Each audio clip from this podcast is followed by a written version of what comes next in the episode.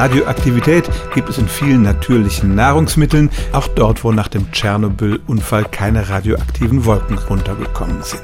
Paranüsse werden im Regenwald Südamerikas geerntet.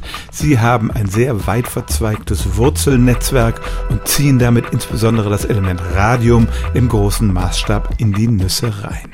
Und so weisen Paranüsse tatsächlich tausendmal so viel Radioaktivität auf wie ein Durchschnittsnahrungsmittel in Deutschland. Aber das ist immer noch nicht besonders viel.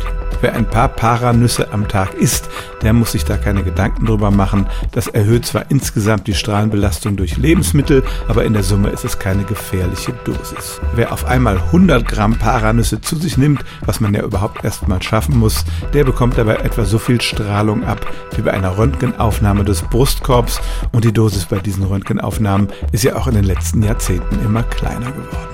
Also es stimmt tatsächlich, Paranüsse enthalten radioaktive Substanzen, aber selbst wenn man diese Nüsse sehr gerne und viel isst, muss man mit keinen gesundheitlichen Folgen rechnen.